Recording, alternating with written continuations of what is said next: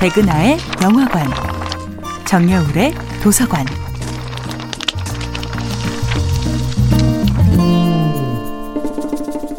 안녕하세요. 여러분들과 쉽고 재미있는 영화 이야기를 나누고 있는 배우 연구소 소장 백은하입니다. 이번 주에 만나보고 있는 영화는 알레한드로 곤잘레스 이나리투 감독, 레오나르도 디카프리오 주연의 2015년도 영화 레버넌트 죽음에서 돌아온 자입니다.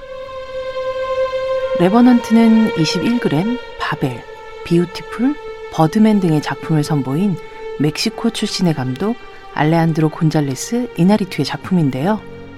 셰이프 오브 워터 사랑의 모양을 만든 길레르모 델토로 감독, 그래비티를 만든 알폰소 쿠아론과 함께 멕시코에서 헐리우드에 성공적으로 정착한 세 친구, Three Amigos로 불리고 있죠.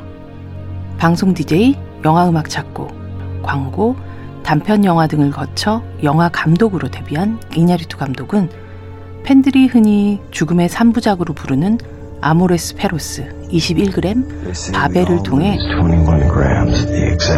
죽음과 삶 사이의 무게와 그 21g밖에 되지 않는 영혼의 무게를 지키기 위한 인간의 사투를 끈질긴 시선으로 담아내고 있는데요. 비유티풀 역시 육체적 죽음을 맞이하는 아버지의 이야기였고 버드맨은 직업적 사형 선고를 받은 왕년의 스타의 이야기였죠.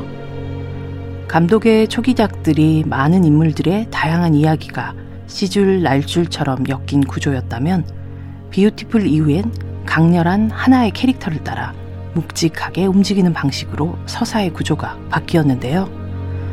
특히 레버넌트가 쫓는 휴 글래스라는 실존의 인물 이야기는 한 사람 안에 우주가 있고 세계가 있음을 인지시켜줍니다.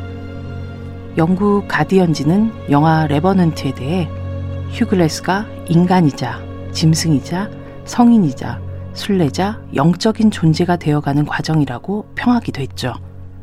특히 이냐리투 감독은 레버넌트를 통해 콘크리트 위에 살고 있는 현재의 우리들과 달리 대자연에서 생활하는 인물들을 보여줌으로써 대자연의 치유 능력, 순수한 자연에 대한 오마주를 바치고 싶었다고 말합니다.